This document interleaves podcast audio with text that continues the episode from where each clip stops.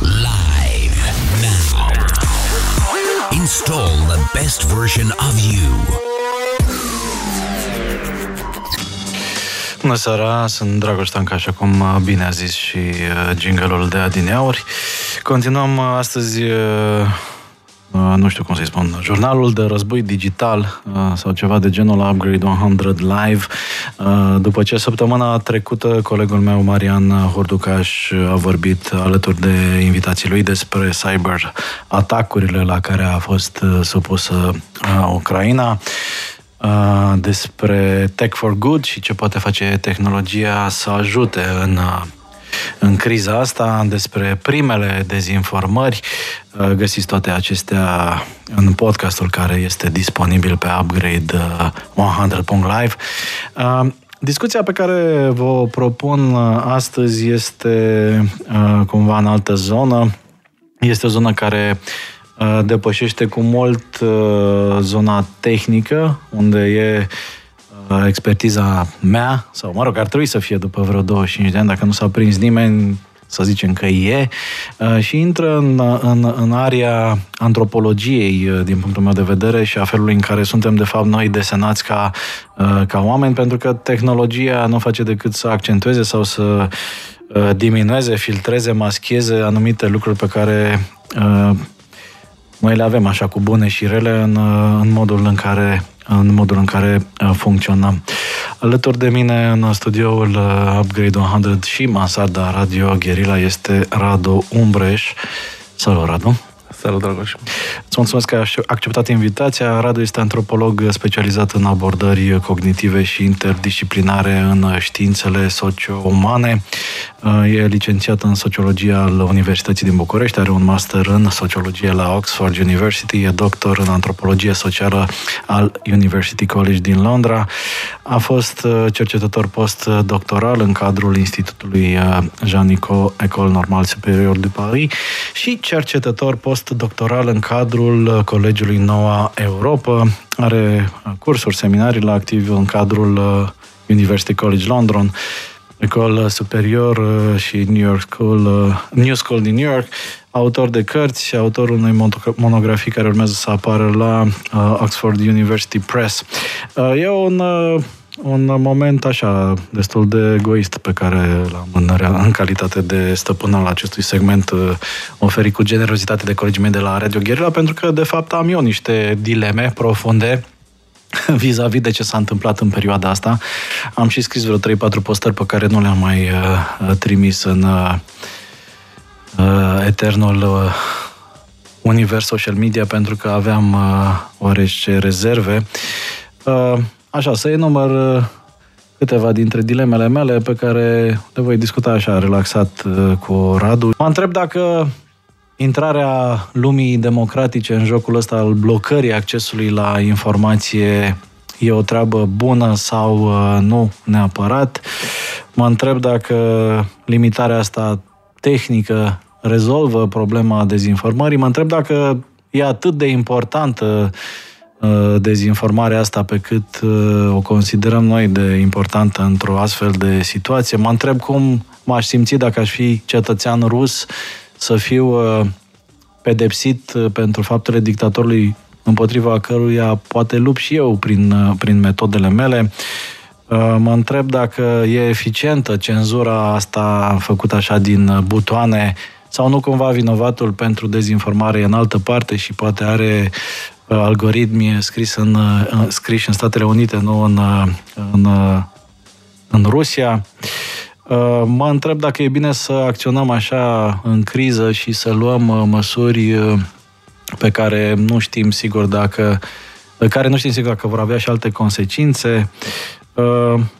Mă rog, genul ăsta de întrebări. Și chiar nu, nu sunt, mă rog, sau nu joc un rol aici, chiar am, am aceste... Pentru că cei care urmăresc postările, emisiunile, ce facem noi pe la Upgrade 100, ce făceam și înainte la ICFest, ce facem chiar și în Think Digital, unde avem și o rețea de, de media, cam știu că am o preocupare destul de obsesivă legată de acest subiect și anume modul în care tehnologia, în loc să repare, a stricat pe alocuri modul în care ne informăm, modul în care consumăm conținut și modul în care ajungem apoi să, să avem anumite acțiuni. Pentru că sunt un true believer în, în binefacere tehnologiei, dar încep să am îndoiel că tehnologia face bine. Uh, și cam Cam asta e. E teză de doctorat, nu e emisiune ce am turit eu aici, dar putem să începem ușor, ușor și cine știe, poate mai facem și, și altă dată. Cum vezi tu, din punct de vedere antropologic, ce se întâmplă acum? Așa, ca o întrebare de încălzire. Va funcționa această izolare teoretică, tehnică? Uite, aș începe prin a spune că, la fel ca tine, am și eu foarte multe dileme. Mm și foarte multe întrebări. Uh, și cred că vorbeam și înainte de emisiune și ți-am spus și când m-a mhm. invitat, uh, și am și anumite rezerve să, să discut despre chestia asta, pentru că, pentru că simt că suntem într-o situație foarte, foarte complicată și foarte intensă pe vedere Da, cumva, emoțional. cred că poate fi un exercițiu intelectual, adică la urma urmelor uh, eu cred că e nevoie de o măsură de tip, uh, nu știu, deratizare în spațiul digital, dacă vrei. Adică, la fel cum ne apărăm de invadatori, de gândaci, de dăunatori, cred că e nevoie de o deratizare.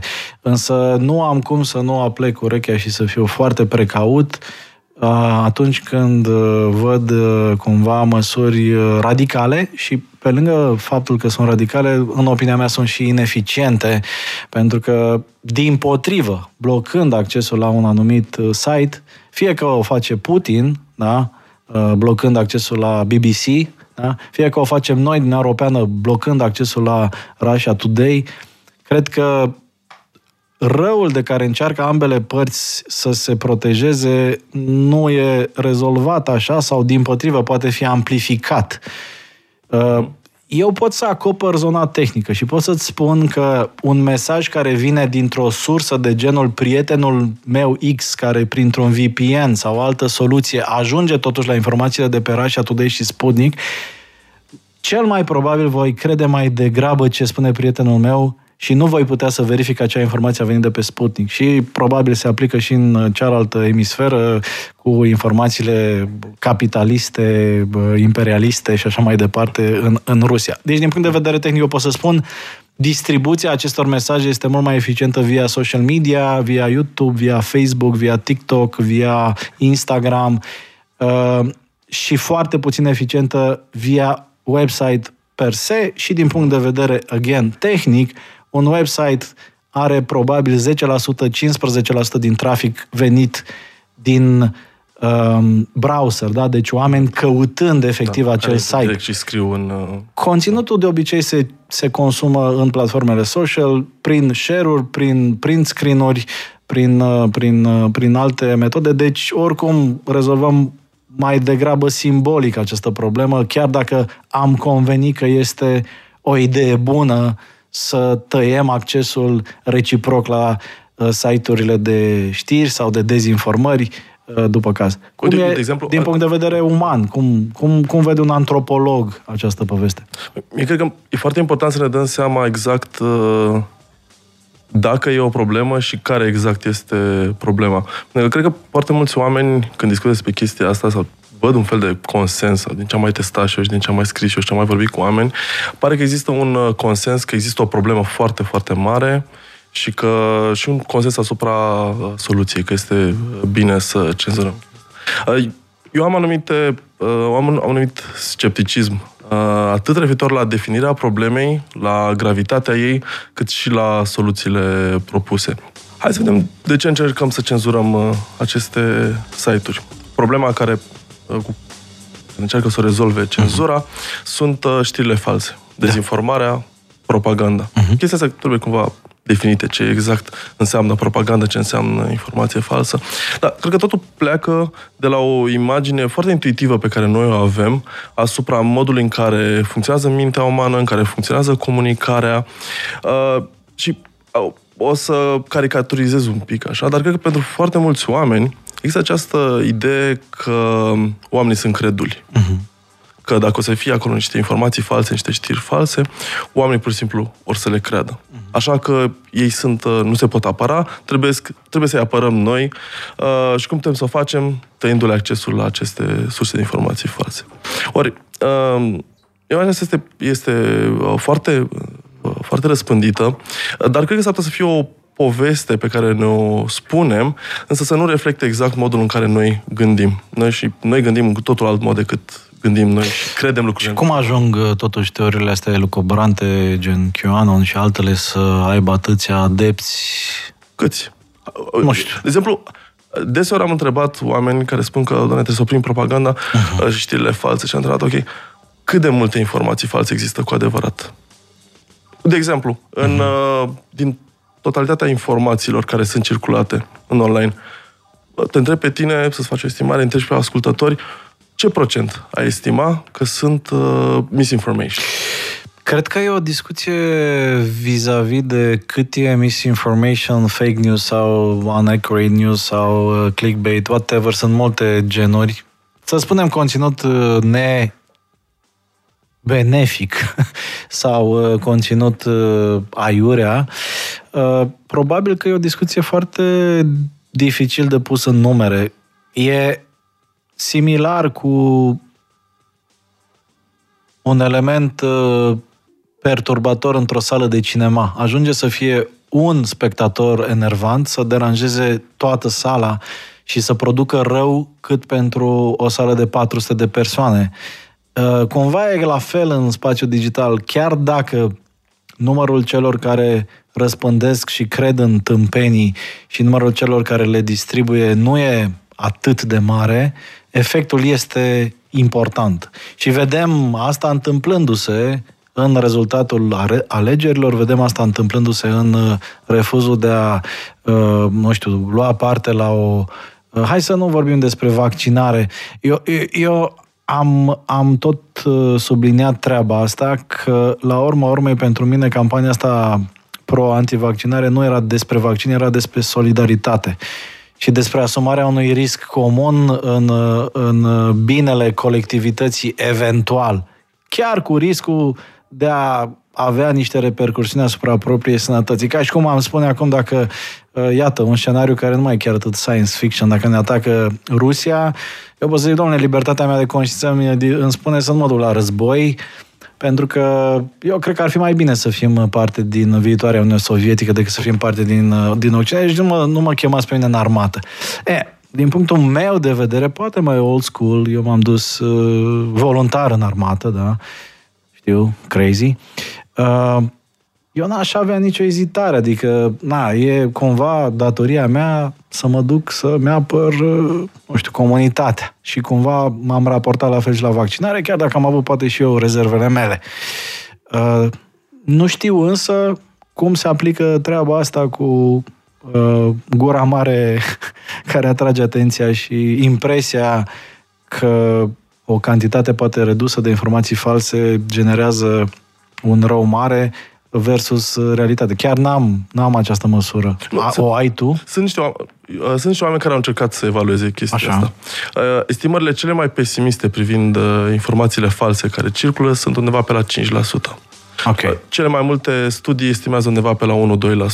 Așa că, într-adevăr, tu spui că uh, exemplul ăsta cu un cinema în care ai un spectator care deranjează... Da, nici dar... nu trebuie să fie mai mult de 5%. Dacă sunt 5% bine făcute, Uh, efectul poate să fie de 80% sau de 100%, pentru că uh, se aplică inclusiv în industria de advertising, știi? Adică uh, câte reclame bune există? Una pe an. Ok. Două. Dar toată lumea vorbește de reclama aia cu micuțul de la Cat Mobile. Da? Nimeni nu vorbește de, mamă, ce Hochland a făcut o super reclamă, mai știi cum a desfăcut tipa aia brânzica da. pe care o aveam poșetă întâmplător la o întâlnire de business? E cam același lucru at a certain level. Uh, faptul că nu trebuie să fii cantitativ foarte prezent și foarte eficient în uh, domeniul știrilor false, uh, treaba asta e, o, e validă cumva. Ajung, imediat o să spui chestia asta, cât de mare efect are. Uh-huh. Apropo de reclame de-astea bune, mai știi reclamele alea cu uh, Batman, Batman, uh, da. la ce erau? La Teletech. Câtă lume știe chestia asta? Foarte puțin. Câte că televizoare am... teletext au vândut? Cred că relativ uh, multe. Da, evident, ai ținut mm. minte, bă, ai ținut minte bă, reclama, nu produsul. Da, exact. exact. Și eficiența mm-hmm. reclamei este cât de multe televizoare a vândut. Eu nu sunt absolut convins că s-au vândut atât de multe televizoare Teletech pe cât de circulată și de cât de mult s-a vorbit despre reclama aia. Le recomandăm celor care ne urmăresc podcastul cu Bogdan Naumovici despre seria aceea, care e cândva de demult, dar e găsibil pe Spotify.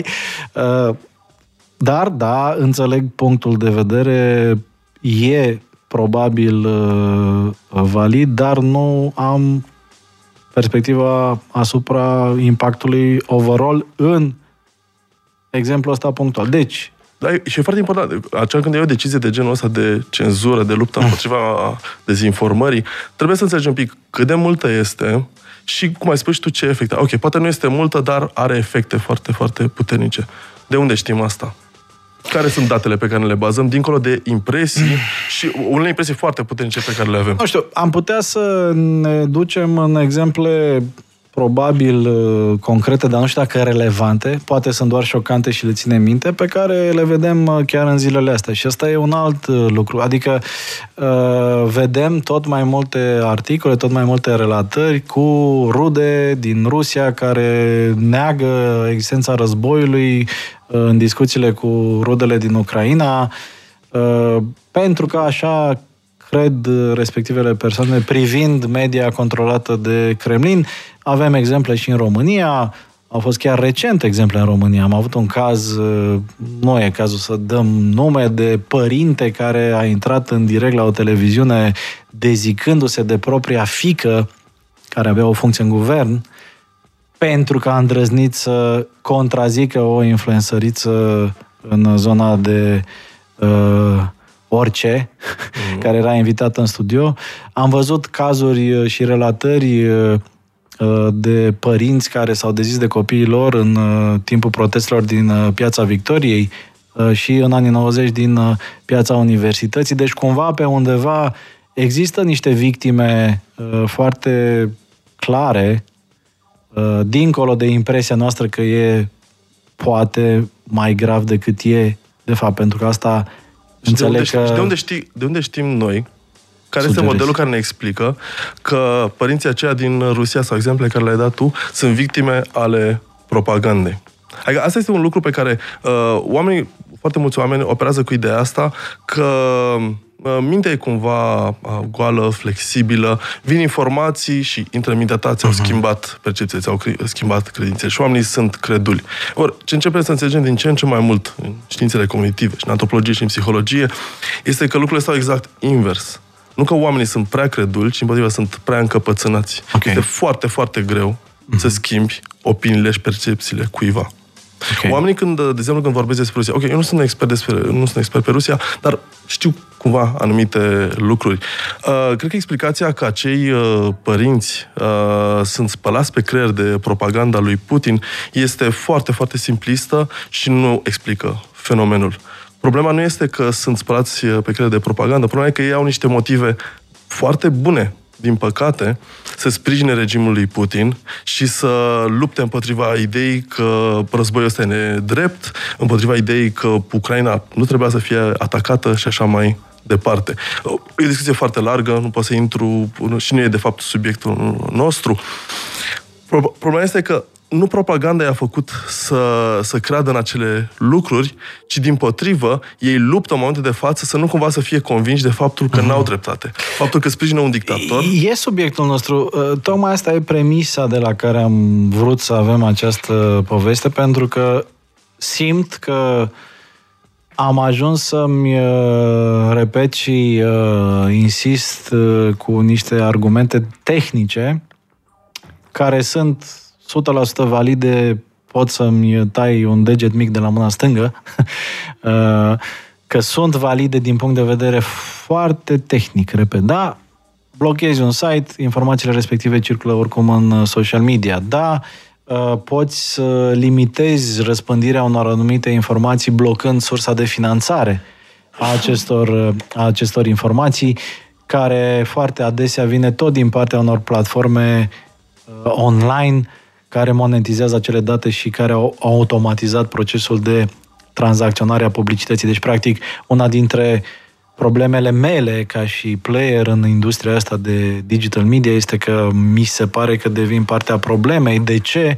Pentru că cu fiecare campanie pe care o facem și o setăm să obțină cele mai bune obiective la cel mai mic preț pentru ca să ne facem clienții fericiți, contribuim practic la a hrăni acest monstru care trimite acei bani către site-urile care oferă acea marfă la cel mai mic preț. Și acele site-uri nu sunt în niciun caz site-uri de genul iscoada.com, sunt site-uri de genul nu dăm nume.ro care fac clickbait, fake news, care împing în față informații controversate și anumit revoltătoare în unele cazuri ca să ne facă pe noi, chiar și pe noi, cei din Bula, să dăm share și să spunem ia uite, domnule, ce spune nebuna asta, ia uite ce tâmpenie scrie site-ul ăsta și dăm un click și mai dăm un click, mai facem o afișare, mai luăm un bănuț. Și prin urmare, avem în mod evident o problemă sistemică foarte nașpa, în care, pe de o parte ne plângem că se întâmplă lucrurile astea, pe de altă parte contribuim ca aceste lucruri să prospere. Da? Bun, da, asta, asta pentru că uh, tot ce înseamnă site de clickbait, tot ce înseamnă bârfă, tot ce înseamnă chestii de genul ăsta, pentru că ele sunt atractive pentru mintea umană, într-un fel sau altul. Și, uh, până la urmă, iar e, tu ai spus informație benefică sau nu. Benefică pentru cine? Benefică pentru societate? Dacă te uiți cumva la om, la orice om, uh, orice om are anumite interese. Uh, vrea un fel de informație. Uh, o, o să o caute, o să-l atragă, da, o să se uite pe Iscoada și o să vadă o, niște super studii, chestia asta. Dar poate eu, de fapt, vreau să știu cine s-a mai culcat cu cine. Poate chestia asta este, este ceva ce eu am, de care eu am nevoie. Și cred că asta, cred că, într-un fel, discuția asta despre propagandă atrage atenția de la problema mai uh, importantă, care este nu că există propagandă, nu că este uh, produsă, finanțată. Ok, știm chestia asta. Dar de ce oamenii vo- merg spre chestia asta și eu cred, cum ai spus și tu, ok, nu mai este Russia Today, se șterge site-ul. Ia cineva informația, nu mai spune că este Russia Today, o pune pe WhatsApp, o trimite pe uh-huh. grupul de uh-huh. bunici. Bunicii o citesc, o iau, o trimit și ele mai departe. Deja devin actori în chestia asta. Problema nu a fost mă, neapărat propaganda aia la origine, ci de ce oamenii aia trimit mai departe. Poate că e ceva din informația aia care le servește lor anumite interese, nu știu, cognitive. Poate că, de fapt, cred că, nu știu, simplificând, uh, de fapt America este un element uh, negativ. Ei cred chestia asta dincolo de orice propagandă. Au ei niște motive din spate, care nu au nicio legătură cu propaganda. Care ar putea să fie motivul cuiva să creadă că nu există bombardamente care ucid copii în Ucraina? Care ar putea să fie, din punct de vedere personal, explicația respingerii acestei realități? Uite, uh, if I were Russian, ca să spun așa, da. să zicem că sunt un, uh, un rus care are 60 de ani, care a prins o perioadă din perioada, a, a prins sfârșitul apusului erei sovietice. Știe cum era atunci când un URSS-ul era această forță da. mondială da, de era temut. o mândrie Era o mândrie, fii... da? Ok. Nu erau lucrurile perfecte, da, bine. Și apoi în anii 90, când a fost catastrofal. Când ai fost sărac, când a, Rusia era umilită, când ți-ai pierdut tot imperiul ăla uh, și tot a fost groaznic, groaznic. Și după aceea, deodată a venit acest tip. Da. Pe care, pe care știi că este KGB. Și știi ce era KGB înainte. Dar ce să vezi? Deodată, Rusia n-a mai fost ciuca bătăilor. Rusia a reușit, să, a reușit să restabilească puterea internă, a reușit să câștige anumite război interne, da, groaznic în Cecenia, distrugând uh, orașe, dar uh, they started winning. Uh-huh. Și după aceea, au, și s-au mai întâmplat niște lucruri. Toți oligarhii ăia uh, care erau atât de puternici, a pus și un pic pe ei. Uh-huh. Sigur, e corupție în continuare. Nimeni nu crede că Putin este curat, că nu are bani. Ei știu toate lucrurile astea. Dar lucrurile s-au schimbat. Iată, a început și economia să fie ceva mai uh, funcțională. Uh, un fel de simulacru de stat uh, de drept. Sigur, nu se compară cu statul de drept uh, liberal, uh-huh. dar nu se compară nici cu haiducia care era în anii 90.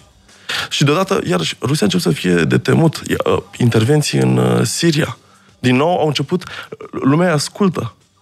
Uh-huh. E, chestia asta, uh, oamenii nu sunt naivi și cred că bă, Putin este perfect sau așa, dar în același timp ai aceste două informații contradictorii. Pe parte, într-un fel cu Putin e mai bine decât ce a fost înainte și decât o altă alternativă pe care noi nu o cunoaștem. Și deci, crezi că asta îți face creierul să proceseze crimele din Ucraina ca fiind inexistente, pur și simplu ca măsură de protecție a propriei tale percepții ca stima ta de sine să rămână intactă, să nu te uiți în oglindă să-ți fie rușine pe de îl susții pe Putin? Sau pe de o parte, da. Și cum se explică? Altă, și pe cealaltă parte, social. Pentru că, ok, tu vii și, mă, tu, tu vii și spui cum poți să-l susții pe Putin, pentru că sunt bombardamente. Eu nu vreau să renunț la credința mea în Putin, dar, nici, dar dacă ți-aș recunoaște că există bombardamente, atunci am mai prins. Uh-huh. Ce fac? Uh-huh. Zic, bă, da, cred în Putin, dar Putin omoară copii. Uh-huh. Nu, și atunci eu nu, eu nu mai pot să te conving pe tine. Așa că ce pot să fac? Ori renunț la uh, credința mea în Putin, ori renunț la copii. Așa că, și din păcate așa funcționează mintea noastră, îți voi nega bombardamentele, îți voi spune că e vorba, de fapt sunt uh, naziști și așa mai departe. Chiar dacă eu nu sunt absolut convins că nu există bombardamentele alea, dar nu să o recunosc. Într-un fel, și hai să fim sinceri acum, mintea noastră face chestia asta tot timpul. Există o ipocrizie cu care noi funcționăm. Gândește când iubești pe cineva. Da. Iubești pe cineva, îți place uh-huh. foarte mult persoana aia. Dar sunt niște lucruri la persoana care nu-ți plac. Sunt poate chiar sunt groaznice începe să treacă în zona are, de fapt, calități, nu? E o calitate a ei. Nu le vezi, le justifici. Dar poate nu e chiar așa, poate mi se pare, poate așa vorbește lumea. Mm-hmm. Și altfel n-am putea mm-hmm. să funcționăm. Noi nu suntem aceste aparate perfect obiective care au toată informația în mod egal. Așa. Nu, avem anumite interese și anumite mhm. compromisuri pe care le facem mintea noastră. Nici măcar nu suntem conștienți de ele. Practic, relația lui Putin și a puterii pe care Putin o reprezintă cu o bună parte din electoratul uh, din Rusia este comparabilă cu o relație aproape de îndrăgosteală, de îndrăgostire. O relație spune. toxică, am putea spune. O relație toxică, dar uh, o relație în care îți aperi uh, în ciuda defectelor partenerul. Da, și ce faci? Ok, uh, renunț la Putin. Și mm-hmm. ce se întâmplă apoi? Care e alternativa pentru rusul obișnuit? Uh-huh. Ce o să facă? Cine candidează Obama la următoarele alegeri? Dacă o să fie mai rău decât... Navalny poate să fie o variantă. Ah, nu e bun. Okay. Cine știe despre Navalny? Ce a dovedit Navalny pentru, pentru ceilalți? Uh-huh. Tu, Zelenski poate fi. Iată ceva de genul ăsta. Uh, problema nu este că, că, că ei îl uh, idealizează pe Putin. Problema e că le este foarte, foarte frică de ce ar putea să fie uh-huh. Pentru că ei au văzut cum e mai rău. Bun, și, și, mult mai și atunci, întorcându-ne la pretextul întâlnirii noastre, și anume această paralelă geek versus antropolog, practic tot ce apare elucubrant din punctul nostru de vedere este asimilat ca fiind real, ca o justificare a iubirii chiar dincolo de iubirea de propriu copil, adică relatările care au fost publicate chiar azi de, de ziarul Libertatea, uh, sunt uh, și acum câteva zile sunt uh, sfârșietoare, da, adică sunt, sunt. îmi pot închipui dacă mi s-ar întâmpla mie asta în relație cu părinții mei, cât de frustrat aș fi să-mi aud mama, tatăl spunându-mi domnule, nu există, tu nu ești în direct la Radio Ghirla acum, Uh, e o simulare și Radu Umbreș oricum e un personaj care nu există, uh, ești un trădător, uh, nu mai vreau să am de face cu tine, hai renunț la prostile astea. E, ei nu le spun, Cum să ajunge aici? Nu le spun, ei nu le spun totuși copiilor că sunt uh, trădători, ci pur și simplu pe, o anumită, pe un anumit subiect le dau și ei argumentele lor, uh, care clar, ele sunt, este adevărat că argumentele alea sunt cumva produse de propagandă. Uh, că ucrainienii sunt uh, naziști, că um, America luptă prin intermediul Ucrainei și așa mai departe. Deseori folosind uh, fărămițe de adevăr, care după aceea servesc ca niște mari argumente, ca să arăți totuși că ai dreptate. Da, sigur, îți iubești copilul, te bucur că este în siguranță, dar în același timp trebuie să-ți păstrezi și o imagine uh-huh. despre, despre sine. Deci tu nu ai fost surprins să afli că Putin a crescut în sondajele de popularitate din Rusia după ce viața rușilor s-a înrăutățit uh, radical.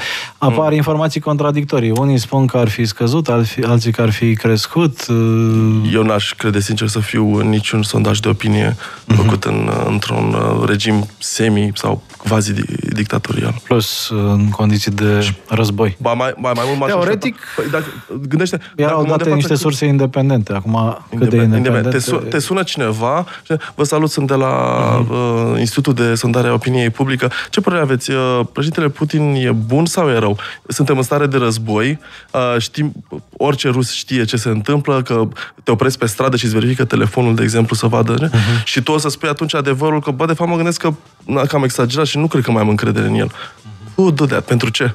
Adică deci crezi că da, rușii de rând sunt mai anti-Putin decât spun cifrele sau... Cred că este, iarăși, uh, rușii de rând nu cred că există rusul de rând, există foarte mulți ruși în care probabil că există o categorie care sunt, am putea să nu știu, true believers, care uh, cred în Putin, uh, nu văd altă variantă, ar accepta tot felul de, de masacre făcute de, de Putin pentru a-și păstra această, această imagine în el și care cumva le servește lor vieților. Și probabil că sunt cei care sunt cel mai în vârstă, în poziții mai vulnerabile. Uh-huh. Probabil că există o altă categorie care sunt profund anti-Putin care uh, uh, mâine ar sprijini o, o revoluție, o mișcare să, să îl dea jos. Însă cred că cea mai, masa cea mai mare a rușilor sunt într-o stare de confuzie sunt într-o stare în care um, au informații la dispoziție care se bat uh, cap în cap. Și de față cred că este un fel de tensiune internă uh, în ei între aceste credințe că um, Putin e destul de ok pentru un anumit punct de vedere, pentru ei, pentru interesele lor proprii egoiste, așa cum suntem, cum le avem toți. De altă parte, știu că face crime de, de, de război uh, și în, exact în această, în această tensiune se află cei mai mulți dintre ei și nu prea au o cale de ieșire. Care e calea de ieșire în momentul de față? Ce poți să faci? Cum poți să adjudeci în, între aceste două poziții pe care le ai? Da, greu de spus uh, și dificil să te pui în pielea unui uh, cetățean rus average cu educația primită acolo și cu viziunile pe care ai de acolo, pentru că da, la urma urmei storytelling, cum îi spunem noi, industria de, de comunicare funcționează în orice fel. Probabil că dacă ți s-ar fi spus de mic uh, despre Putin doar chestii pozitive și așa mai departe, e foarte greu să-ți mai schimbi opinia. Sintetizând, Dezinformarea, practic, e doar o industrie care confirmă niște biasuri pe care pe undeva chiar conștientizăm că sunt biasuri? Mm, cred că da. Uh, și nu doar dezinformarea. În general, modul în care noi ne uh, căutăm informația este într-o mare parte să, co- să justifice uh, convingeri preexistente. Deci vrem să fim mințiți. Minte-mă frumos, nu? Uh, în anumite condiții, iar nu în toate, nu în toate cazurile, însă uh, de fapt este invers. Nu că vrem să fim uh, mințiți, dar uh, ne este frică să fim mințiți. Plecăm de la ideea că oamenii au în general convingeri, nu prea sunt uh, complet uh, uh, o convingere zero și apoi vine propaganda. Oamenii au niște convingeri, niște intu- unele sunt intuitive, nici nu-și dau seama de ele, altele sunt construite prin experiență, prin ce au aflat. E, apoi, să, ca să-și schimbe aceste uh, păreri, e nevoie de dovezi foarte puternice. Și asta vedem în toate studiile despre gândirea umană. E foarte greu să convingi pe cineva de ceva. El va opune rezistență și e foarte bine să opună rezistență. Pentru că altfel ne-am lăsat păcăliți. Uh-huh.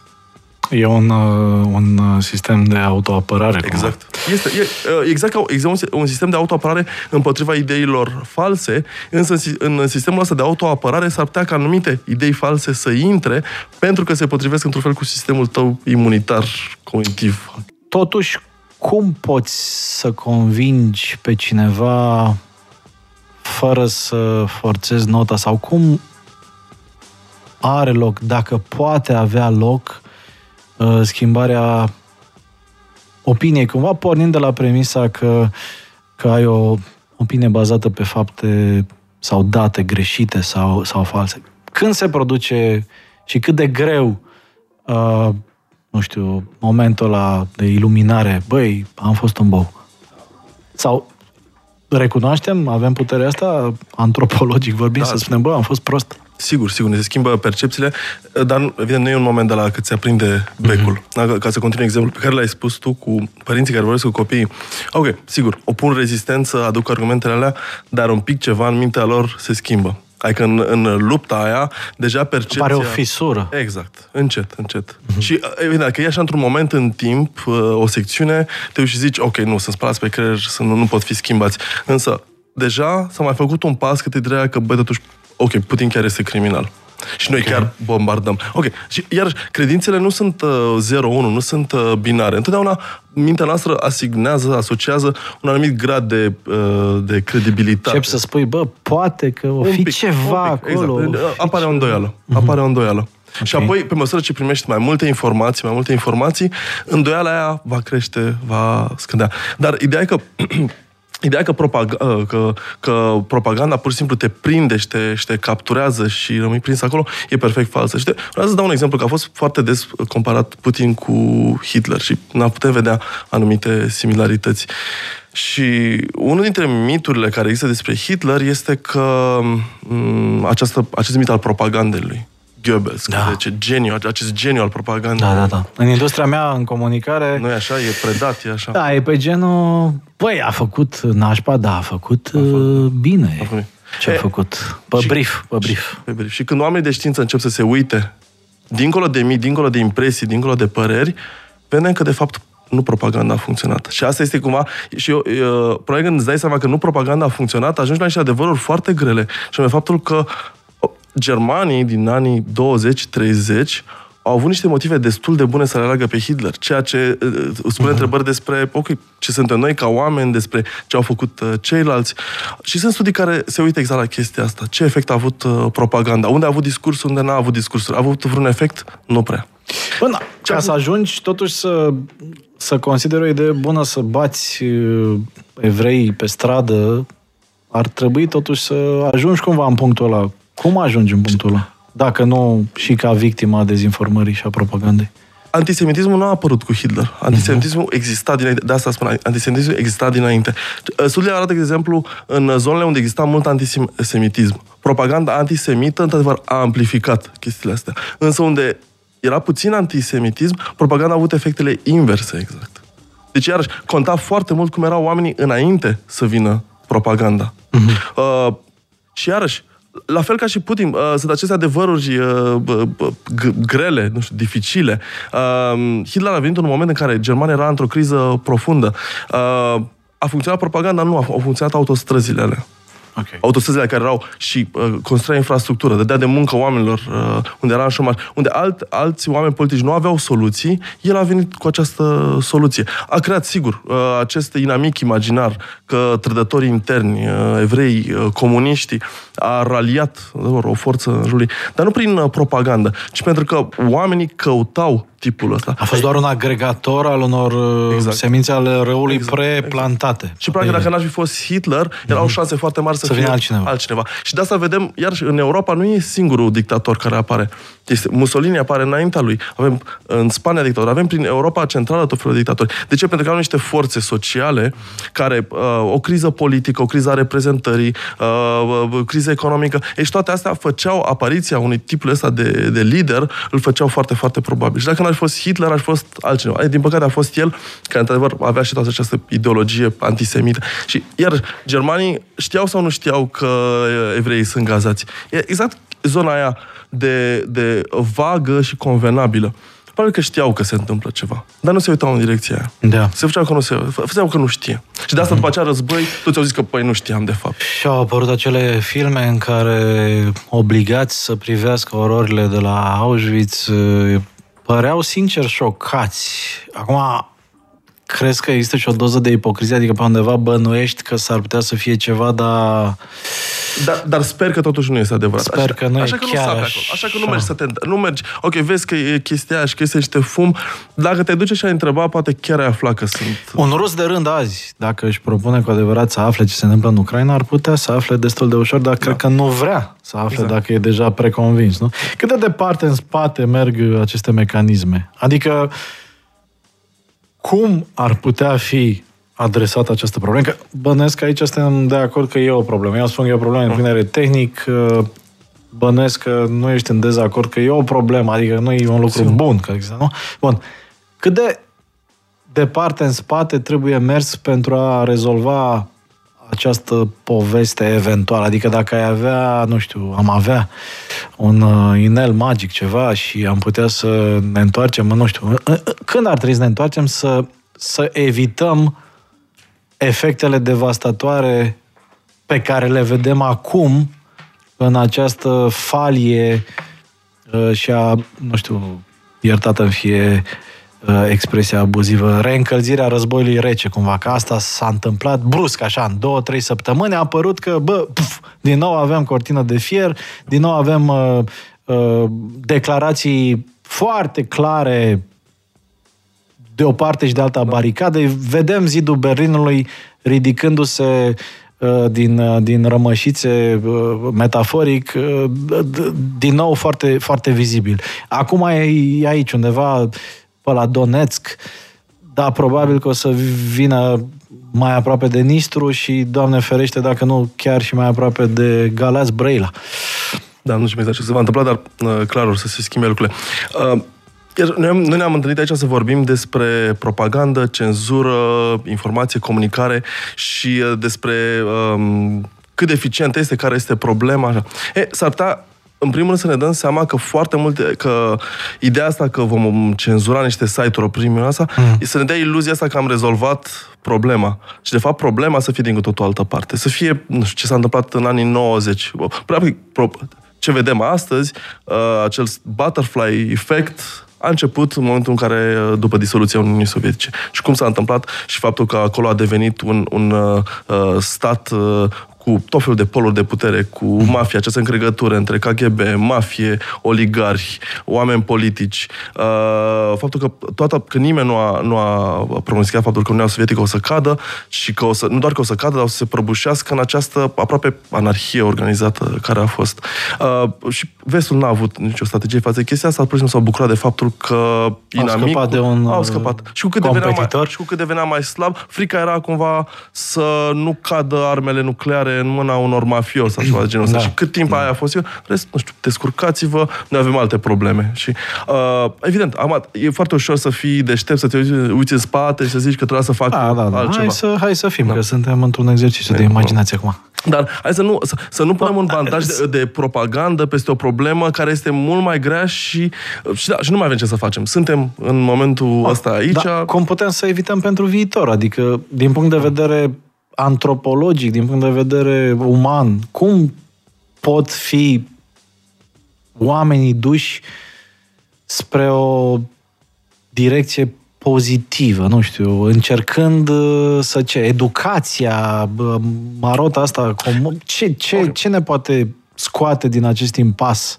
Okay, în, cumva? Primul, în primul hai să avem, să avem un fel de smerenie, să ne dăm seama că niciodată nu o să trăim în lumea ideală și perfectă și tot timpul o să fie probleme și tot timpul o să fie, nu știu, o să trăim vreodată fără războaie, o să trăim fără genocid, toată la... Nu știu, poate o să se întâmple chestia asta, dar probabil, cel mai probabil tot timpul o să avem o, o nouă problemă și o nouă problemă. Și într-adevăr trăim în perioada cea mai bună a istoriei noastre, și probabil că problemele din viitor o să fie din ce în ce mai mici, dar nu o să o rezolvăm.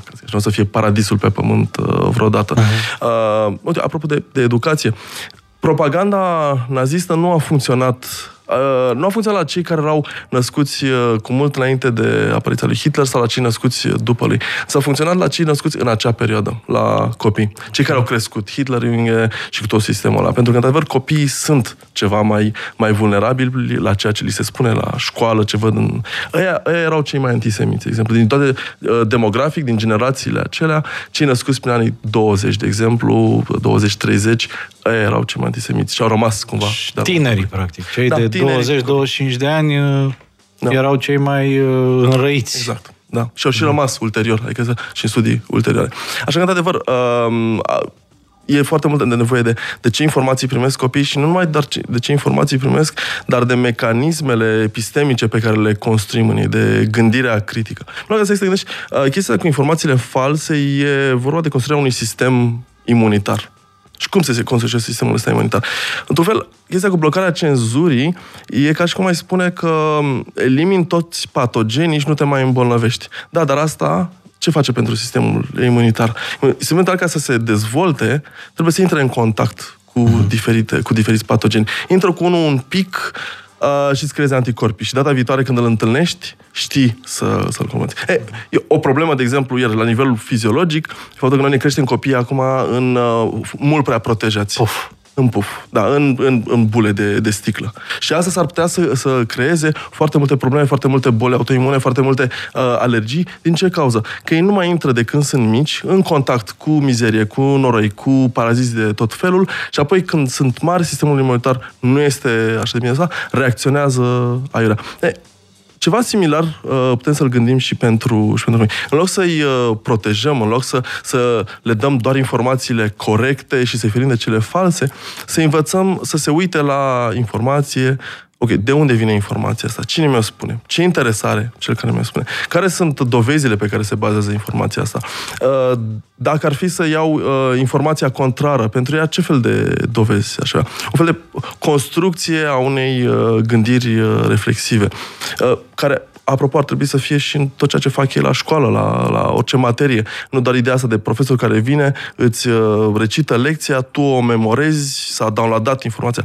Uh, din potrivă, iar, iar și în școala noastră, nu știu cât de mult se face această chestie, să-ți prezinte idei și să le confrunți să, să, să-ți cauți singur argumente pe ele, să-ți cauți și argumente contra, contra lor. E, și, să, și să-ți dezvolți tipul ăsta de, de, de spirit critic și de anumit și, de, și un, uh, scept, un scepticism însă relaxat, iar să nu fii opac la tot ceea ce vine din exterior. Apropo, chestia asta cu cenzura, apropo de un sistem imunitar, uh, E oare atât de rău să existe, uh, nu știu, Sputnik, Russia, atât de pentru marea parte a populației? Ok, pe unii o să-i convingă. Dar dacă nu erau convinși de Russia de o să fie convinși de alte chestii, o să găsească ceva pe Telegram, da. Pe, da. pe WhatsApp. Dar pentru ceilalți oameni, faptul că uh, văd chestia, văd, uh, văd discursul ăla și înțeleg, ok, asta încearcă să mă convingă sistemul, uh, sistemul ăla. Ia să văd și mă uit la informațiile lor și uh, uite, de ce n-au dreptate cu chestia asta? Și îți construiești cumva discursul uh, opus, să-l construiești uh, singur. Pe lângă faptul că, și aici probabil că o să fie o chestie foarte controversată și nu știu cât de mulți oameni sunt dispuși să accepte chestia asta, uh, și cum e, și ce ați greșit spune ora exactă de două ori pe zi. E posibil ca din o mie de știri uh, false, manipulatorii, uh, ce fel, spuse de Russia Today, să fie și una unde au dreptate. Și, și atunci să fim atenți la faptul ăla că au dreptate. Pentru că s-ar putea ca ei să spună ceva care nu-ți convine, care este protejat, de care uh, poate și protejat prin cenzură, dar poate ar trebui să, ca cetățean, da. ar trebui să știi chestia asta. Din punctul meu de vedere, ca sort of uh, media guy, uh, prima reacție pe care am avut-o la auzul știrii a fost că mi s-a suprimat dreptul uh, de a mă informa asupra tezelor de dezinformare Uh, Sigur. pe care le circulă Kremlinul și mă deranjează și că nu pot să văd care sunt personajele care sunt împise în față de, de propaganda de la Moscova ca să pot să mă protejez exact. de acele exact. Uh, personaje. Sigur că mă rog, cu un mic efort, un VPN uh, pot avea acces în continuare, dar mi se pare cumva ridicol.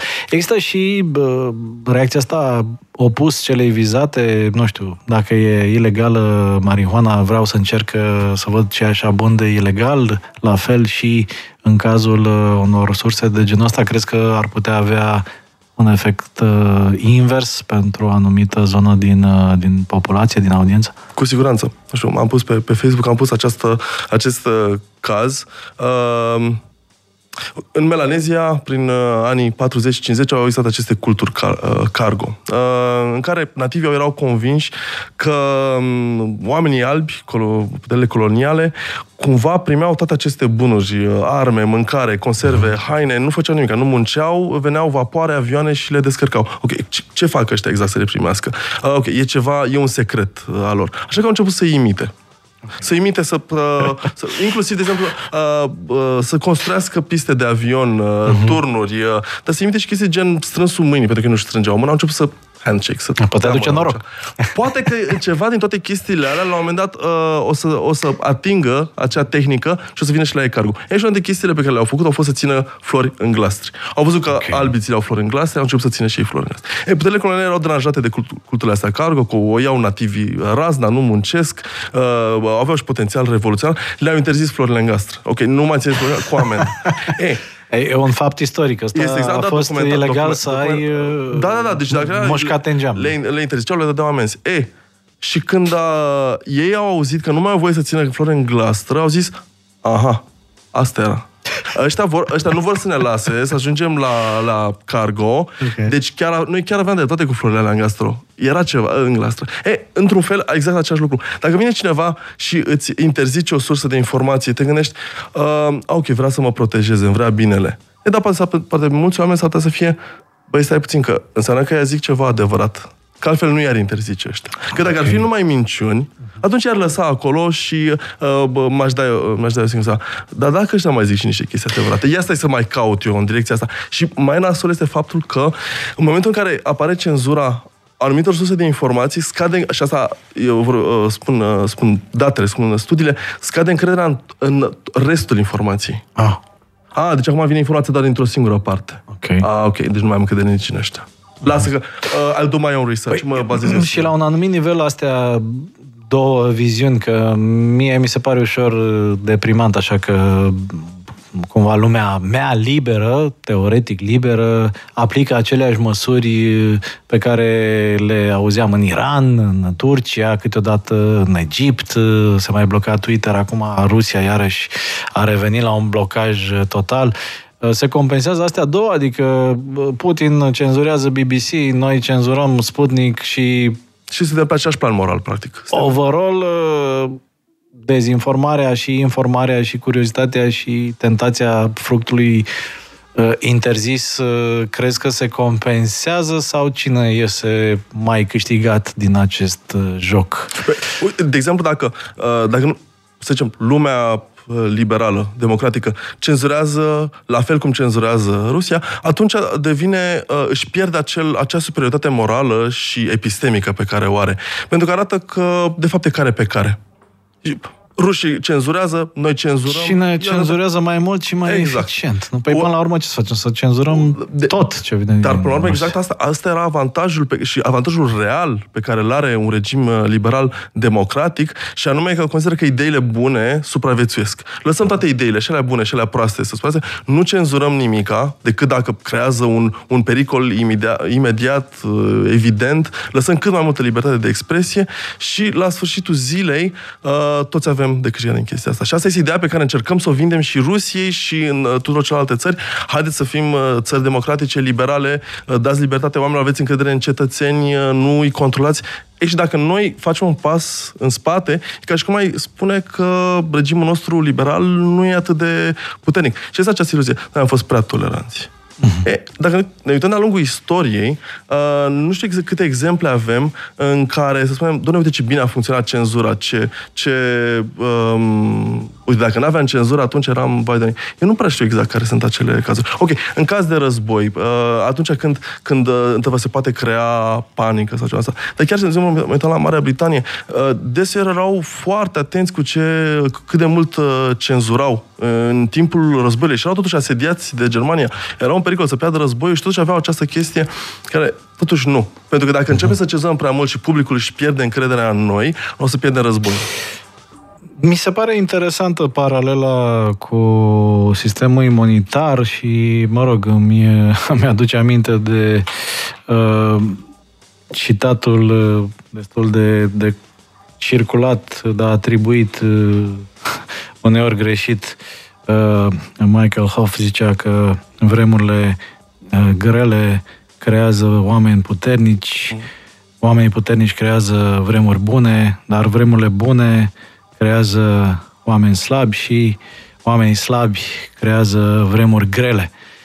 Uh, Se aplică treaba asta uh, și în uh, zona expunerii la, la încercările de a fi manipulați. Adică uh, mă încarc puțin de optimism uh, pentru că nu m-am gândit până acum la perspectiva că îmi face bine că mă enervează șoșoacă sau că îmi face bine că văd uh, viralizată o informație care are un impact negativ vizibil.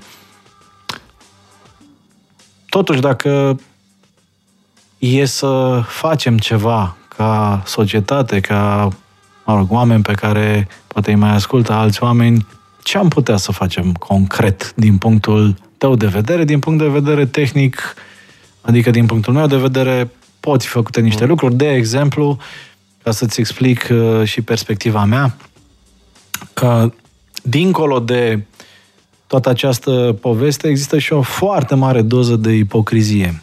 De ce?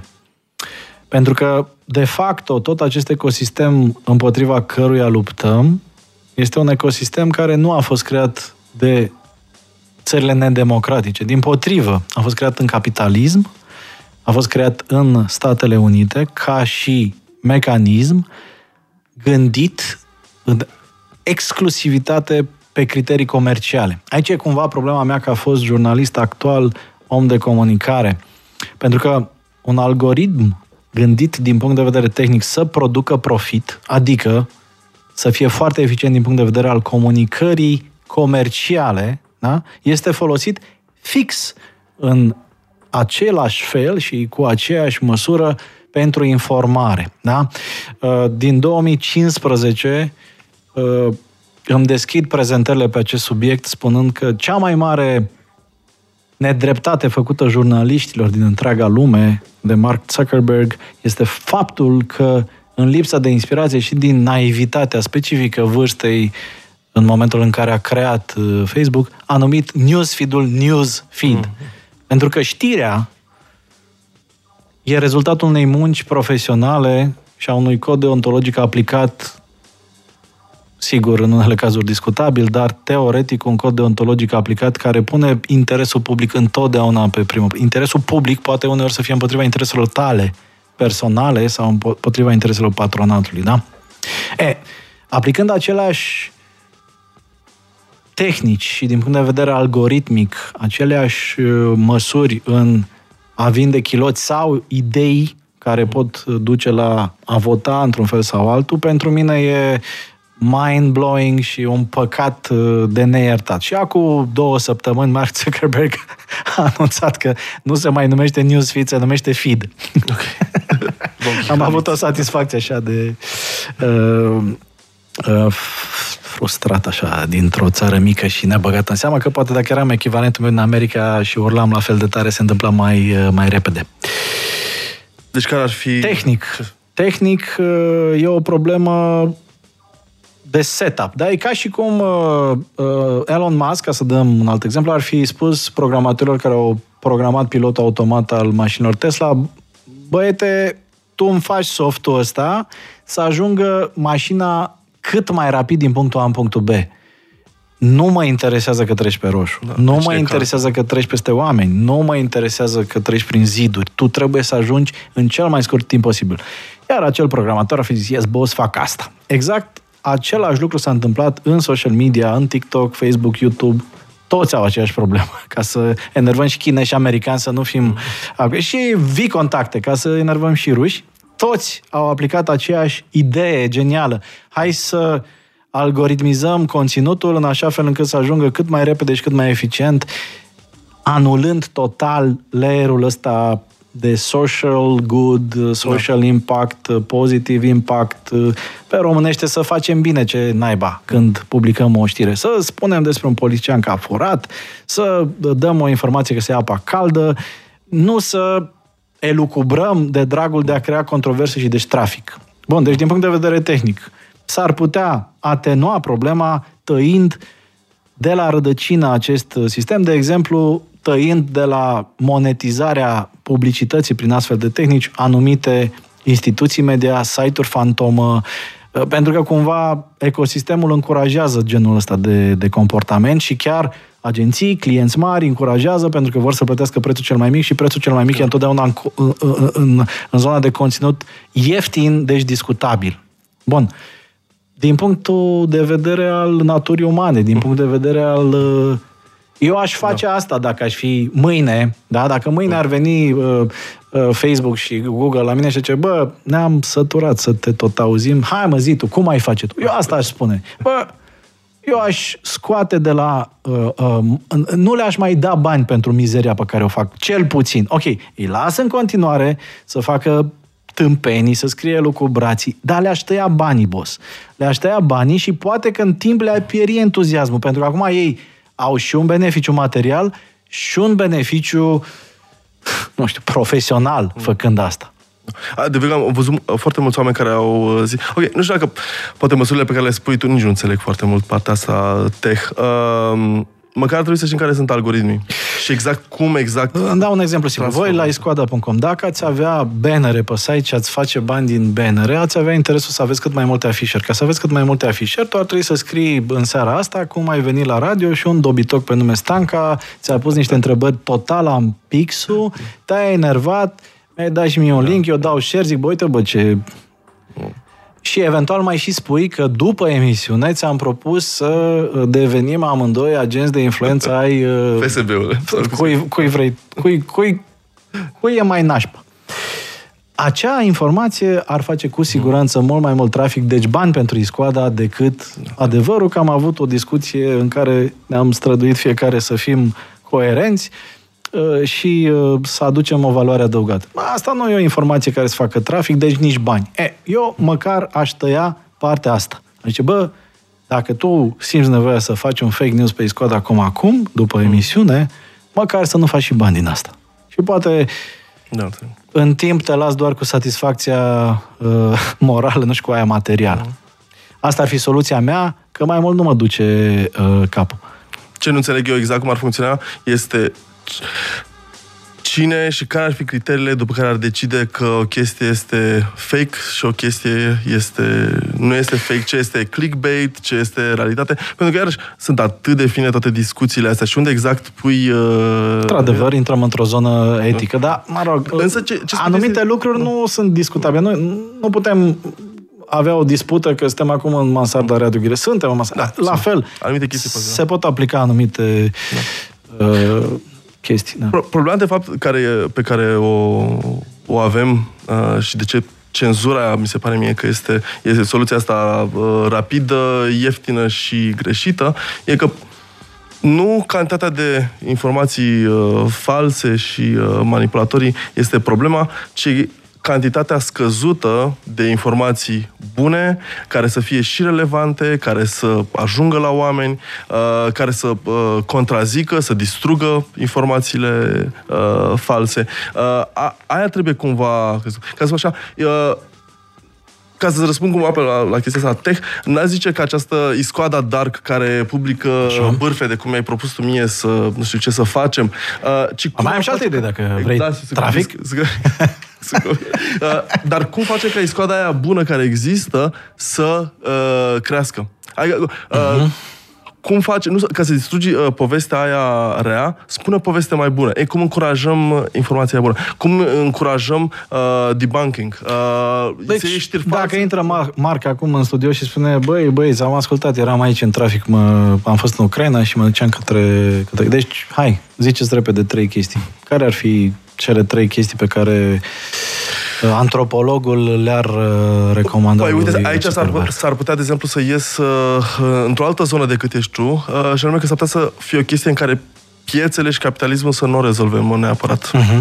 Poate că, pentru că, ok, piețele funcționează foarte bine din anumite puncte de vedere, uh, toată lumea își urmărește profitul, ok, sunt niște reguli, le respectăm, contracte și așa mai departe, însă sunt ceea ce se numesc externalități negative pe care le produc, cum este, de exemplu, poluarea sau chestii pe care piețele nu le pot regla. Și atunci vine o altă forță, care poate să fie, nu știu, statul, uh, societatea, diferite instituții care zic că, băi, piețele funcționează foarte, foarte bine până aici. Ei, și efectul ăsta negativ, piețele nu-l pot rezolva.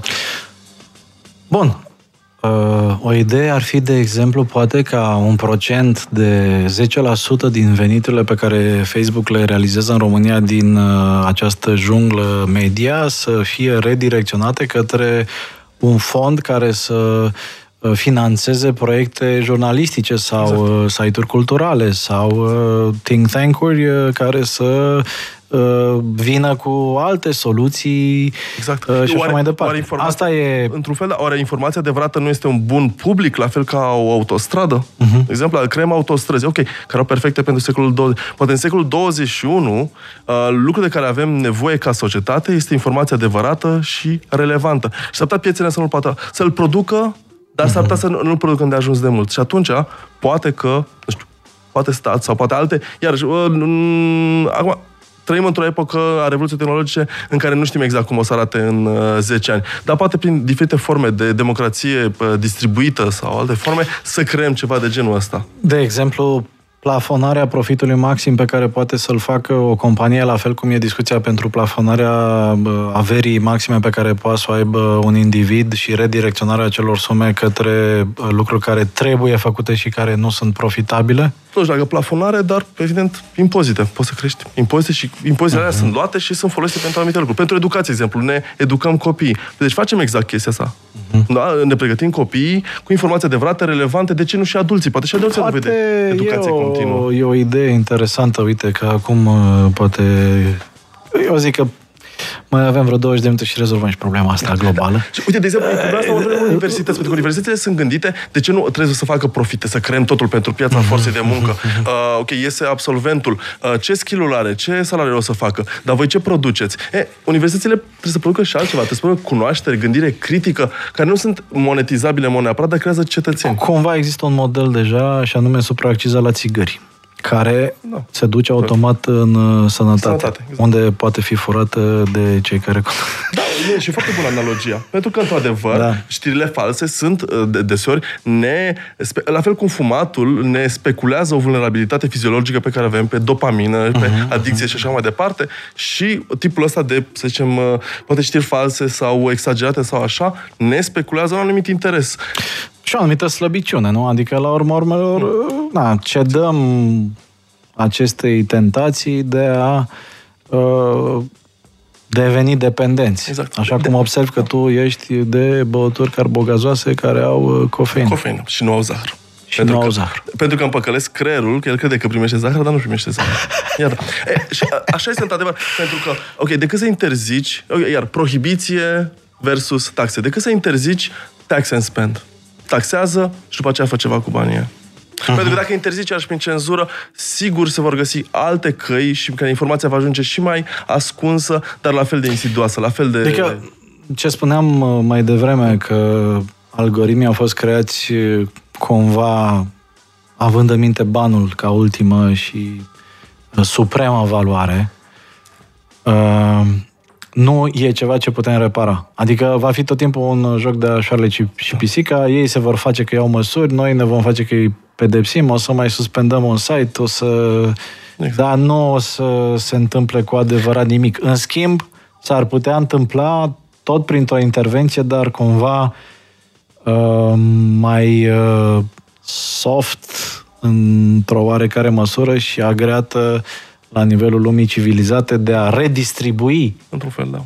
din această supraavuție. Pentru că, da, într-adevăr, e o problemă majoră uh, pe care am văzut-o extrem de transparent în pandemie. Și anume, uh, Big Tech a avut creșterile uh, cifrelor de, de profit direct proporționale și chiar exponențial mai, mai, mai ridicate Uh, decât înainte de pandemie, tocmai din cauza, sau datorită dacă ești de partea lor, răspândirea acestor informații controversate, false și, și accentuării controversei și scandalului pe românește din spațiul digital din pandemie.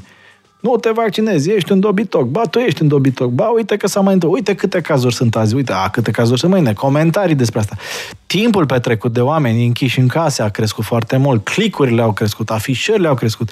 Traficul a crescut, da? Prin urmare, profitul Google, Facebook s-a dus la 30, 25-30% mai sus uh-huh. decât în anul precedent când o grămadă de business-uri au suferit și nu mai zic de indivizi. Da, could make sense. Uh, să luăm din acești bani să spunem, băi, voi ați făcut 30% în plus profit pentru că a fost isteria cu pandemia, oamenii nu s-au vaccinat, economiile au pierdut, ia dați voi din uh, profitul ăsta să redistribuim, să mai reparăm din răul pe care voi oricum îl faceți, că așa e programarea făcută, nu? Da.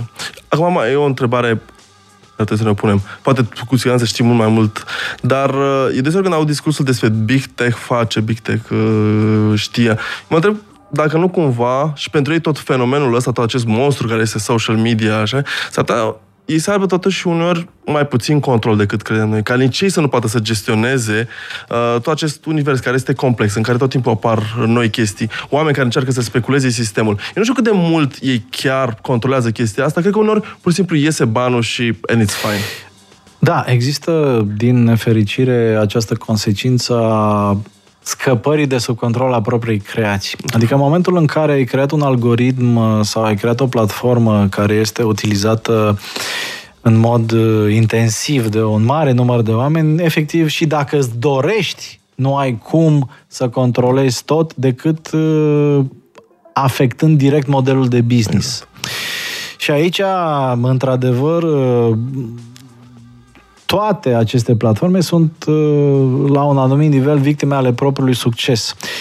Și succesul ăsta comercial și succesul la public nu poate fi atenuat decât printr-o măsură masochistă de anulare a unei bune părți din profit sau poate chiar a renunțării la întregul profit ca să repari răul pe care l-ai făcut. Dar uh, Uh, cred că e un punct de vedere uh, interesant sau o abordare interesantă care merită studiată ceva mai, mai profund, dacă nu cumva într-un, uh, într-un soi de nou setup, nou setup social, am putea să aplicăm această teorie a limitării câștigurilor și la și în domeniul ăsta. Da, e o perspectivă, cred eu, demnă de atenție.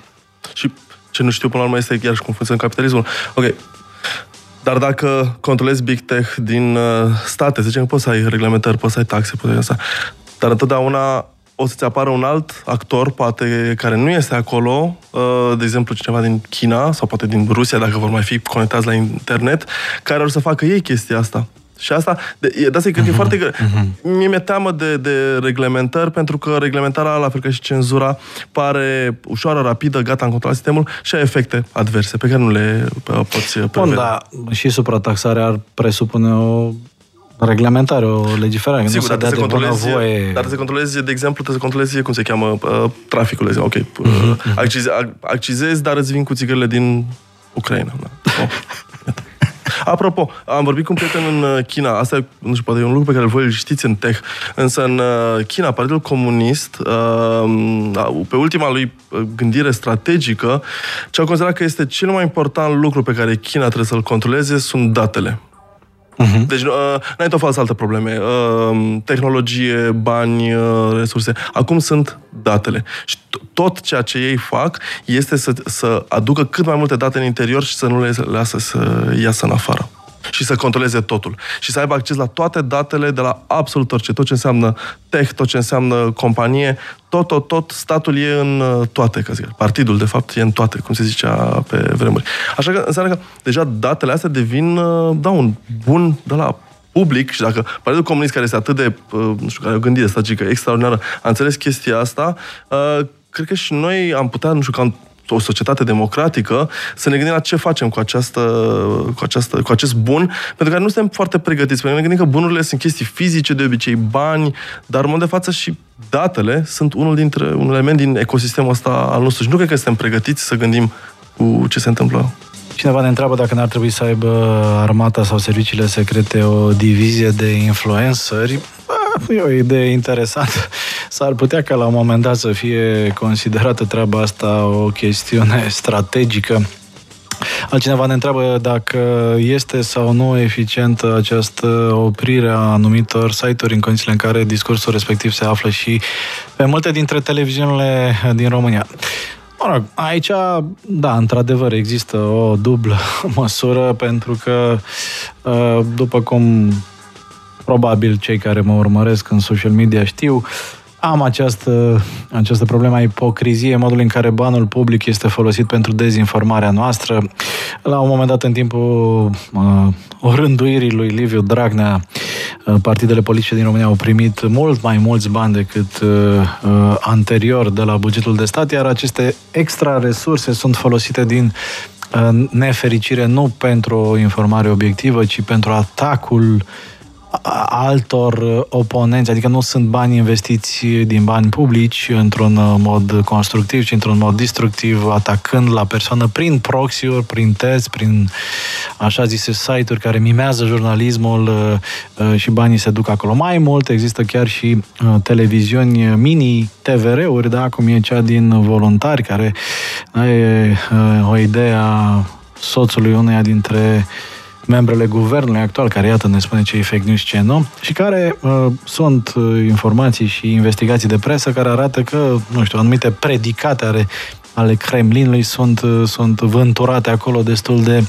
intens, sau erau vânturate, nu mai știu dacă mai sunt acum, dar cu siguranță există. Găsiți un material interesant pe press1.ro despre acest uh, fenomen și discursul pro-Kremlin mascat ca fiind cumva într-o instituție media obiectivă. Nu că aici e problema fundamentală de bază. Adică noi în acest moment plătim din buzunar instituții media care pentru a genera audiență vântură și astfel de idei. Probabil că mulți dintre ei nici nu le cred neapărat sau nu sunt true believers, dar sunt, sunt subiecte care aduc, care aduc audiență, care uh, agregă o parte de public care nu se simte neapărat uh, reprezentată de ce consideră ei a fi discurs uh, politic corect, uh, de la televiziuni care sunt slugile vestului, bla bla bla bla bla, și se orientează către aceste alte E un pic de aberație aici, pentru că, practic, noi contribuim, apropo de banii de care vorbeam mai devreme, că ar trebui să fie investiți în educație media, în a adresa problema de la bază, în uh, formarea copiilor cu gândire critică, ca să se poată bucura de beneficiile fake news, da? Că vorbeam mai devreme că putem să comparăm fake news cu uh, virusii și interiorul sistemului imunitar. E, asta e un pic aberant, adică noi practic plătim pentru propria dezinformare, iar partidele cheltuiesc bani uh, nu să-și promoveze ideile, ci să le distrugă pe ale altora. Complicat. Apropo de chestia asta cu partidele, um, chiar astăzi, um, în emisiune, să mă pregătesc un pic, că este un studiu foarte amplu și foarte mișto pe campaniile electorale din America, din state. Și că au, um, și studiul ăsta estima care este efectul cel mai probabil al uh, campaniei de investiție, cât de mult uh, reclame și chestia asta, și cel mai probabil este zero. Uh-huh. Și aici o să spun o chestie, s-ar putea, nu știu, toate astea super și pe tine. Uh, deseori, te rog, te rog. ideea asta de, de, de propaganda funcționează, este nocivă, doamne, trebuie să facem ceva. Ideea asta deseori vine de la oameni care au ce se numește un vested interest, un fel de interes propriu, uh, să creezi ideea că propaganda funcționează. Oameni care sunt din PR, care sunt din advertising, care sunt, uh, care trăiesc din chestia asta și care zic, uitați-vă, e groazic ce se întâmplă, trebuie să facem ceva, uh-huh. pentru că și ei fac ceva de genul dar noi sunt de partea S-ar binelui. putea ca la un nivel inconștient să, să fiu mânat și de treaba asta, adică să, să fiu atât de vehement împotriva mecanismelor care susțin dezinformarea pentru că, na, la limită, chiar să fac business din, din chestia asta. Uite, nu am gândit. Nu, dar în sensul în care te gândești... Dar s-ar putea să ai dreptate. O da. să mi intre terapeutul. Că advertising-ul uh, vinde, că publicitatea vinde. Este cât de mm-hmm. multe studii există, da. de ale științifice, pe bune, cu uh, studii de caz, uh, grup de control, uh, dai într-o parte, dai în cealaltă parte și să arăți, am băgat un milion de euro în uh, reclame și am să... Da, mă rog, există nu studii, dar există date clare, care măsurabile. Cum măsurabile după ce? Pentru că i-am dat reclama și au crescut vânzările. De unde știu că ai crescut vânzările din cauza chestii astea? Dacă ai zero vânzări și ai început o campanie a, publicitară okay. și apoi ai vânzări, clar, a e clar a funcționat. Întrebarea da, e pe alea care funcționează. De unde și că au funcționat din cauza reclamei sau nu? At- există în zona de, de, de marketing, există cel puțin teoretic, uh, studii cel puțin teoretic independente, care cel puțin teoretic uh, atestă faptul că investițiile în publicitate funcționează. Sigur, am depinde și cum privești publicitatea. Uh, exact. În... No, am, uh, exemplu personal, da? Faptul că am oarecare vizibilitate publică, faptul că mă exprim mai mult sau mai puțin articulat, uh, agregă niște audiențe o parte din aceste audiențe îmi sunt și potențiali clienți eventual. Și da, din acest punct de vedere, poți să consideri că funcționează într-un fel sau altul. Dacă dar, privești... pentru că ai, dar pentru că e produsul bun, nu pentru că e produsul bun cumva, vinde? E o vânzare indirectă. Probabil e bun pentru cei care uh, apreciază ideile și mai puțin bun pentru cei care nu le apreciază. Iată, avem un uh, mesaj uh, neapreciativ, ca să zicem așa. Cred că invitatul este într-o eroare. Sputnik nu e un site pentru cei care știu să caute a doua sursă, e un site pentru cei mulți care se pot manipula. Să ne uităm și în România. Au distrus educația. De ce? E simplu uh, să se poată asculta Sputnik, e simplu ca să, ca să se poată asculta Sputnik, care are săgeți manipulative.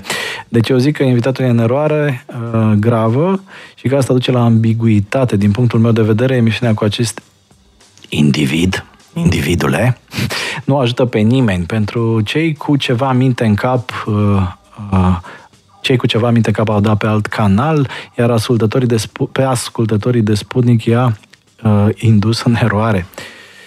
Uh, bla, bla, bla, bla, bla, mă rog, de ce promovăm acest discurs? În fine, s-a mai atenuat uh, mai, fi, mai pe final că suntem de acord cu taxarea celor care împart uh, știri false.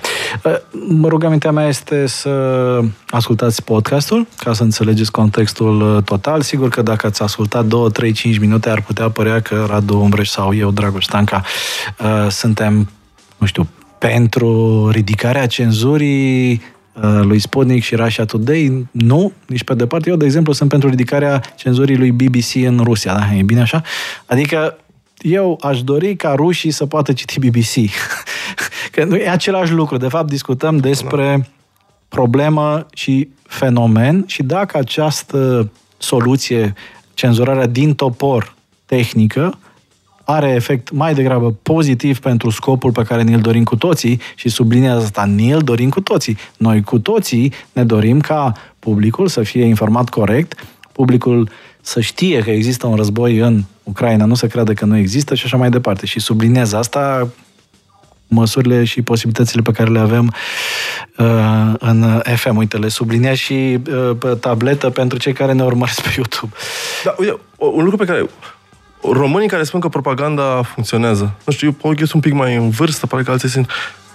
Am fost expuși la decenii de propagandă. Cât de bine funcționa propaganda în perioada comunistă? Cine credea o boabă în ce, de ce se spunea? Din potrivă, deseori problema că și când se spunea adevărul nu mai era crezut. Uh-huh.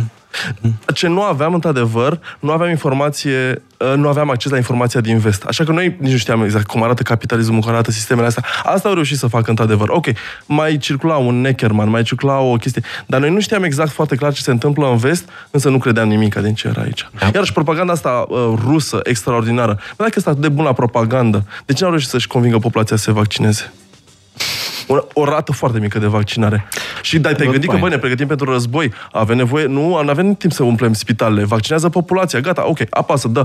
Luați bețiți de la Sputnik, care sunt așa de priceput să manipuleze oamenii, cât de greu o fi să vaccineze lumea wow, și nu merge. Da. Pentru că nu, nu poți să manipulezi oamenii. Nu e atât de ușor să-i manipulezi. Da, când ai un anumit uh, uh, tărâm fertil, poți să, uh, să pui niște semințe acolo și poți să influențezi un pic pe cei care deja sunt predispuși pe chestia asta. Dar să-i schimbi, să-i manipulezi, să le uh, sper că nu se poate întâmpla chestia asta. Unul dintre motivele pentru care avem noi acest uh, dialog în această seară, mi-am dat seama ascultându-te și uh, citind și mesajele care vin în continuare, Uh, este că am fost sub cenzură uh, în vremea comunismului. Uh, am ascultat și ascultam cumva ritualic Europa Liberă împreună cu bunica, Dumnezeu să o dignească, la un aparat de radio pe care l-am și acum. Și țin minte că odată, în timp ce ascultam, apropo de expunerea la surse alternative, că era singura mea sursă alternativă de a asculta lucruri despre regimul comunist, uh, m-am gândit eu atunci că aș vrea să fac radio când o să fiu mare, știi? și acest vis uh, mi s-a împlinit la un moment dat în anii 90, apoi am renunțat total, am intrat în jurnalism, în antreprenoriat și m-am reîntors acum trei ani cumva dintr-o nostalgie. Deci, uh, apropo de ce-ți poate face din punct de vedere al impactului Uh, expunerea la o informație reală și sănătoasă într-un mediu în care ești bombardat efectiv și ești prizonier în, în universul ăsta propagandistic și manipulativ. Da, poți să-ți schimbi și să-ți influențezi viața în mod, în mod radical ce încearcă Putin acum, pentru că iarăși noi vorbim despre Rusia, nu despre Rusia, că e incorrect să spunem Rusia, e important să spunem Putin, regimul Putin. Uh-huh, uh-huh. Ce încearcă e această mare zi, această cortină de fier uh, informațională uh, să oprească BBC, uh, Facebook, uh-huh. Twitter. Uh, ok, o să funcționeze pe termen scurt, dar pe termen lung, rușii tot o să, ajung, o să ajungă la informațiile astea într-un fel sau altul. Ce am putea noi să facem, de fapt, în loc să, să cenzurăm Sputnik și uh, Russia Today, care are și probleme etice despre care n-am discutat. La fel, iarăși, tortura, dacă e eficientă, ar trebui să începem să torturăm uh, prizonieri de război? Nu, că mai sunt și alte criterii decât alea de utilitate. Uh-huh. Dar, în loc să cenzurăm așa de mult, uh, să, să oprim uh, sursele lor de dezinformare care nu au această eficacitate, ar trebui să investim mult mai mult în a informa pe ruși despre adevăr, în a, a, a trimite informația către ei și informații care să fie convingătoare, uh, care să fie bazată pe adevăr. Să arătăm că bă, adevărul e de partea noastră. Și ok, uh, oricât de mult vor să încerce și încă o dată, și încă o dată, și încă o dată, la un moment dat, uh, dovezile, faptele, realitatea vă vor convinge. Ok, nu o să fie peste noapte. Dar să investim în chestia asta mai mult, pentru că ei nu or să reușească să ne convingă pe noi. Iar și marea, marele, a, marea aparatură propagandistică, e, ok, investeze ceva timp în asta. Ce efecte au avut? Ce, Cine mai este în momentul de față pro-Putin în, în Europa? Ok, sunt câțiva descrerați. Aia puteau să fie și dacă nu era propaganda asta. Cum zice și sloganul acestui post de radio, binele învinge și adevărul învinge. Pe termen lung, uh, da. Aș vrea să te rog să ajuți oamenii care ne urmăresc să-și deschidă puțin mintea și să le recomanzi eventual niște cărți sau niște podcasturi sau orice alte resurse. Uh, și mă gândesc mai ales la cei care sunt în industria tech, pentru că avem mulți ascultători din această zonă și care cred că au nevoie de niște informații în plus ca să ia cele mai bune decizii atunci când își programează produsele sau când le gândesc, uh, poate mult prea mult taxate pe, uh, nu știu, metrici sau KPIs care țin doar de, de bănuț. Cred că e foarte bine dacă oamenii nu sunt de acord cu noi, pentru că ce uh-huh. dacă nu sunt de acord cu noi, vor căuta în mintea lor argumente de ce antropologul și bă, celălalt tip uh-huh. nu au mhm. dreptate. Uh-huh. Și argumentele lor să fie un pic mai bune. Ok. Și poate o să ni le trimită uh-huh. și așa o să ne dăm seama, băi, poate nici eu n-am fost destul de convingător și o să am și eu argumente și mai bune. Și o să fie acest schimb prin, și prin asta se creează cunoașterea. Și vreau să spun o chestie, pentru că uh, hai să o chestie foarte controversată până la urmă, pentru că dacă tu am ieșit așa și, și uh, uh, nu știu, cred că o să mi-am ridicat multă lume în cap, dacă cenzurăm propaganda de genul uh, Russia Today, regimul uh, Zelinski este uh, nazist, uh, sunt tot felul de fasciști pe acolo. Uh, inteligent chestia asta spune, nu, sunt niște eroi libertății, toți sunt purați, toți sunt curi. Uh-huh. Sunt și la un moment dat apare, pe Telegram primești o imagine cu cineva din batalionul Azov sau din uh, Pravi Sector. Și, într-adevăr, există câțiva indivizi care sunt naționaliști ucrainieni și care sunt neonaziști, fasciști, uh, nu, ok, nu sunt neapărat antisemiți, unii dintre ei sunt antisemiți, au tatuaje, tot felul de chestii de genul ăsta. Ei există. Uh-huh. Ei, și dacă tu îi spui că ei toți sunt, atunci omul va primi informația să zică, băi, stai puțin, deci aveau dreptate rușii, stai, ăștia chiar sunt naziști. Ce este, da. ce este, este să permiți chestia aia și după aceea să zici, nu, ok, da, există chestia asta. Sunt niște procese istorice care țin de naționalismul ucrainian, de cum s-a întâmplat chestia asta și ei sunt, cât de mult sunt? O mână de oameni. Pentru că în orice armată, orice chestia, o să găsești câțiva descrerați. Nu reprezintă majoritatea ucrainienilor, nu au o putere politică, sunt o facțiune și sunt ei și ei acolo. Dar recunoști că există, pentru că dacă creezi imaginea aia perfectă, atunci devii vulnerabil la uh, pericolul, pericolul de la... Uh, nu e așa de mare pericolul propagandei ruse cu informații false, ci atunci când noi nu spunem tot adevărul și ei vin și ne-o dau. Ok. Ai, ăla este pericolul cel mai avem timp de, de o carte. Așa. Uh, aș recomanda uh, o carte complicată, care este foarte tehnică, se numește Enigma of Reason. Uh, cred că a fost adusă în română. Hugo Mercier și Dan Sperber, care explică de ce ideea noastră despre raționalitate este greșită. Nu suntem obiectivi, uh-huh. ci uh-huh. gândim ca să intrăm în argumente, să intrăm în conversații, dar ușor de înțeles pentru toată lumea. O carte cu titlu superb, Not Born Yesterday, Nu ne-am născut ieri, de Hugh Mercier, care explică că nu suntem creduli, că evoluția umană ne-a creat mecanisme cognitive foarte bune ca să nu fim păcăliți, uh, ca să știm în cine avem încredere, să ne calibrăm încrederea asta. Nu e un instrument perfect, însă este mult mai bun decât cred oamenii în general. Domnul și domnilor, Radu Umbreș, antropolog și consultant academic al iscoda.com. Eu am fost Dragoș Stanca. Vă mulțumesc! Mulțumesc mult, Radu! Mulțumesc și eu mult, Dragoș, pentru invitație. Bye bye tuturor și ne găsiți în versiune podcast pe Upgrade 100.live. Upgrade 100 by Drago Stanka at Radio Gorilla. Shutting down the system.